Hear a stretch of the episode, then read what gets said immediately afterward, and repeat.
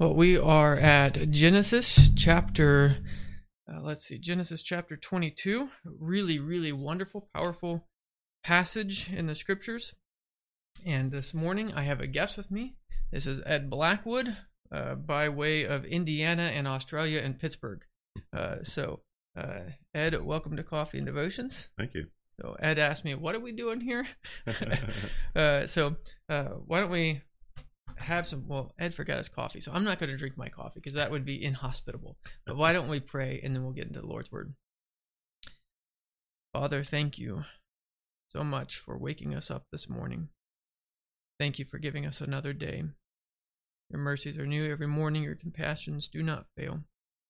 Lord, we pray now as we come to your word that your spirit would help us, that we would understand it, that it might be written upon our hearts, and that you might teach us to live with hope because of who you are and what you have done.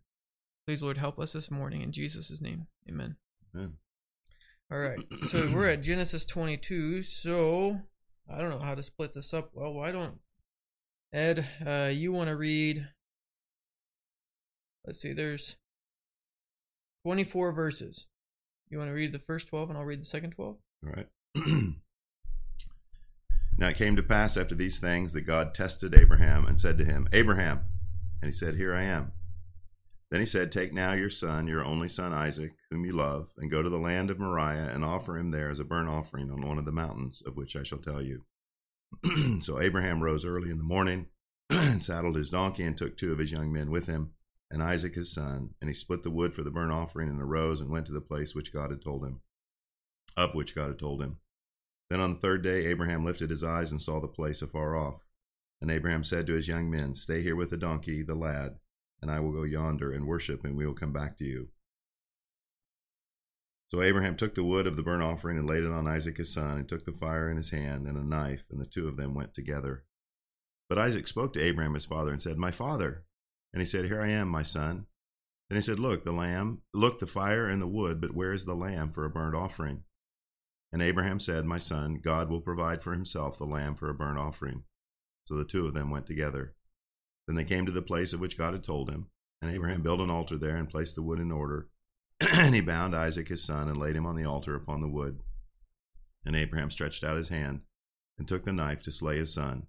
But the angel of the Lord called to him from heaven and said, Abraham, Abraham. So he said, Here I am.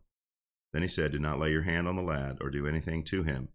For now I know that you fear God, since you have not withheld your son, your only son, from me. Then Abraham lifted his eyes and looked, and behold, and behind him was a ram caught in a thicket by its horns. So Abraham went and took the ram and offered it up for a burnt offering instead of his son. And Abraham called the name of the place, The Lord Will Provide, and as it is to this day. In the mountain of the Lord it shall be provided. Then an angel of the Lord called to Abraham a second time out of heaven and said, By myself I have sworn, says the Lord, because you have done this thing and have not withheld your son, your only son, blessings I will bless you. And multiplying, I will multiply your descendants as the stars of the heaven and as the sand which is on the seashore. And your descendants shall possess the gates of their enemies. In your seed all nations of the earth shall be blessed, because you have obeyed my voice.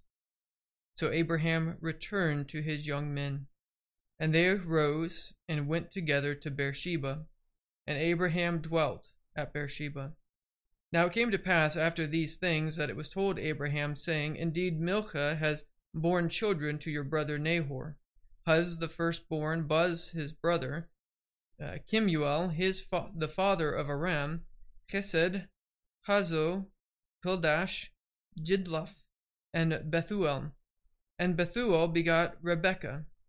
These 8 Milcah bore to Nahor, Abraham's son, brother, his concubine, whose name was Ruma, also bore Tiba, Gahan, Tahash,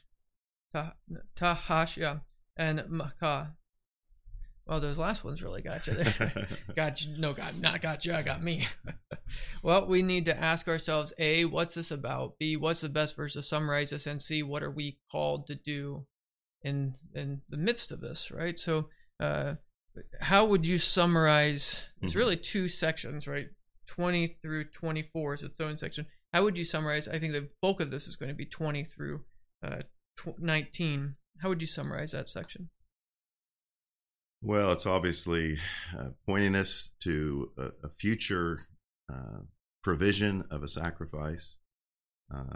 We find in other places in the Bible that it's referenced. It's a hard text in some ways. Why would God ask Abraham to sacrifice his son? It makes it clear that that was sort of the pattern of the nations and not to be the pattern of his people. And yet this was a clear command of God. And God knew what the outcome would be.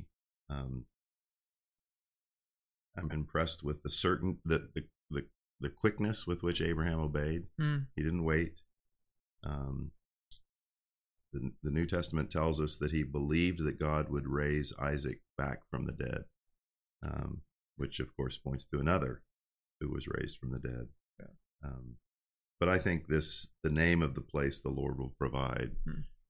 Would probably be a summary sentence or a summary phrase if you wanted to, that the Lord provides an offering that's necessary, and we can't.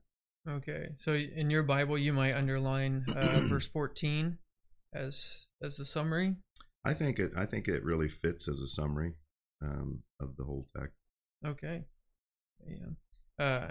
Yeah, I love this, right? Different people find different verses that they think speak to the heart of this. So that's not underlined in my Bible at all. But I have verse 2 and then as well as 16, 17, and 18 underlined in my Bible. But I'm known for underlining a lot. So, yeah, so Abraham is commanded to offer up Isaac. This is the pattern of the nation. I love, so Ed works at the seminary in what he likes to call admissions. And I love how Dr. Williams talks about, the story of Genesis is it's fast. But then you get to this point and God says, offer up your son, your only son. And this is the son that has been dragging out for chapters, waiting for the son to finally appear. And now this story slows down. They go up the mountain and they take the wood.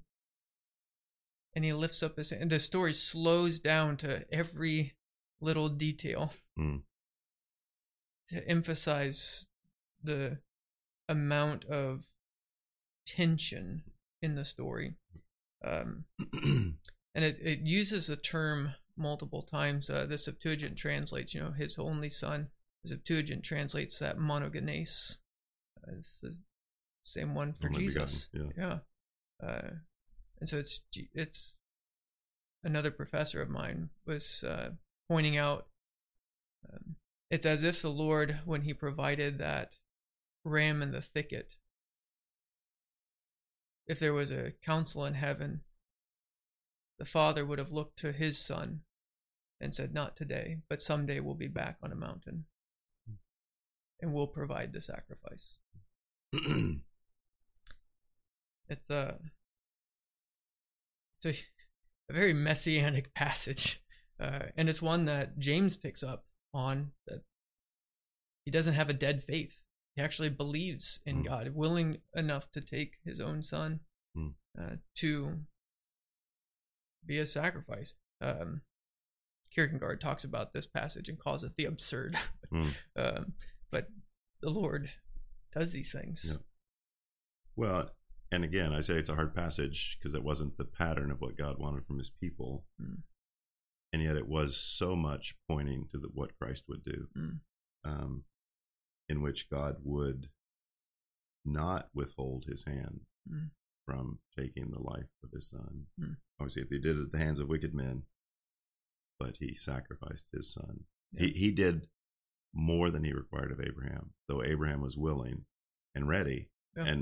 And had he not been stopped with his downward plunge of his hand, would have sacrificed his son. But God did sacrifice his son in a way that's beyond comprehension, really. Yeah. Yeah, I love the idea that, you know, as Isaac is going up, Dad, I see the wood, but where's the sacrifice? You know, and the Lord will provide. But the contrast with what Christ makes clearly known to us, especially in the Gospel of John, is he knows he's the sacrifice. Yeah. Yeah. Well, the next part, 20 through 24, why do we need to know about Abraham's brother having kids? Well, there's a name in there that rang a bell. Mm-hmm. Rebekah. Yeah. And Rebekah, of course, became the wife of Isaac.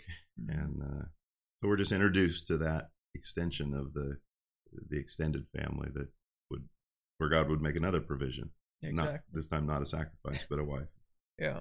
Yeah, exactly. And so this is kind of a preview for, as we're going to see the covenant of grace continue to unfold and that promise seed continue to carry forward. And so Rebekah's in that story. And so it needs to introduce us, where is she going to come from, how she related.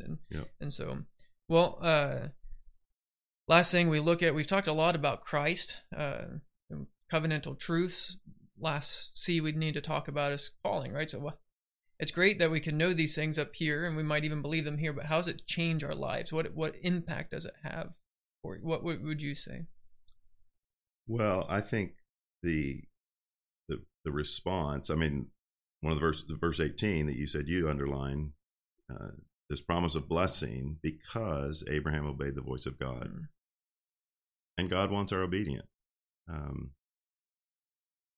He wants my obedience. And when our children were young, we tried to stress to them that their obedience was not just to us, their parents, but it was to God. Mm. And there may be things that I'm reluctant to do or uncomfortable with doing. And yet, if it is the Word of God, if it's the direction of the Word of God, I need to say, no, I can trust God and do that, even if it's uncomfortable. Yeah. And that, to me, that quick obedience, believing God's promises, to me is a real clear application. Okay. So quick obedience, believing God's promises. Yeah, I like that. I'm going to press this especially on verse 18. As you point out, in your seed all nations of the earth shall be blessed because you have obeyed my voice. One of the things we pray for every single week is for more missionaries. Mm. I don't know who might be listening to this, but maybe the Lord has pressed it on your heart, and you've been sensing this desire to go do missions work. The Lord has promised this to Abraham, and it's coming to fruition in Christ, that the gospel is going out to the nations. Mm. But it's only by people actually obeying that calling. Yep. Going and forsaking mother and father, children, and even family and friends, and going and taking it to unknown people. And so, I don't know, maybe one of you is watching today and you have sensed that. Prayerfully go in obedience, believing in his promises. Mm. Yep. Well, do you mind praying for us? No, I'd be glad to. Our Father in heaven, what a great reminder in this text of the sacrifice of your beloved Son, our Savior, the Lord Jesus Christ. He became sin for us, and we became in him the righteousness of God. Lord, because of that, cause us to obey your voice. Cause us to go willingly and proclaim the gospel. Even today, as we go about our daily, probably routine for many of us, activities, give us opportunity to speak a word of the gospel of the Lord Jesus Christ. Would you bless particularly the work of this congregation as they seek to speak the gospel to friends and neighbors in this area? For Pastor Brian, as he preaches the gospel day by day in this devotions and week by week in the pulpit. And Lord, would you be pleased to continue the extension of the kingdom of God on earth? Jesus taught us to pray, your kingdom come on earth, your will be done on earth as it is in heaven. And so might this be a prompt to us to continue the work of extending the kingdom of God through the proclamation of the gospel. And we ask for your help, and remind us of your promises that we can trust, for they are certain and sure in our Lord Jesus, in whom we pray. Amen. Well, may you cling to the promises of God. May you rest in his peace.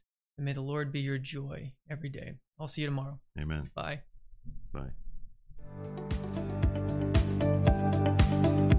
Thanks for listening to this week's message from God's Word for You, a ministry of Sharon RP Church in rural southeast Iowa.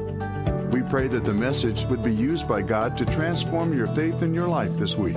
If you'd like to get more information about us, feel free to go to the website, SharonRPC.org. We'd love to invite you to worship with us. Our worship time is 10 a.m. every Sunday at 25204 160th Avenue, Morning Sun, Iowa, 52640. May God richly bless you this week.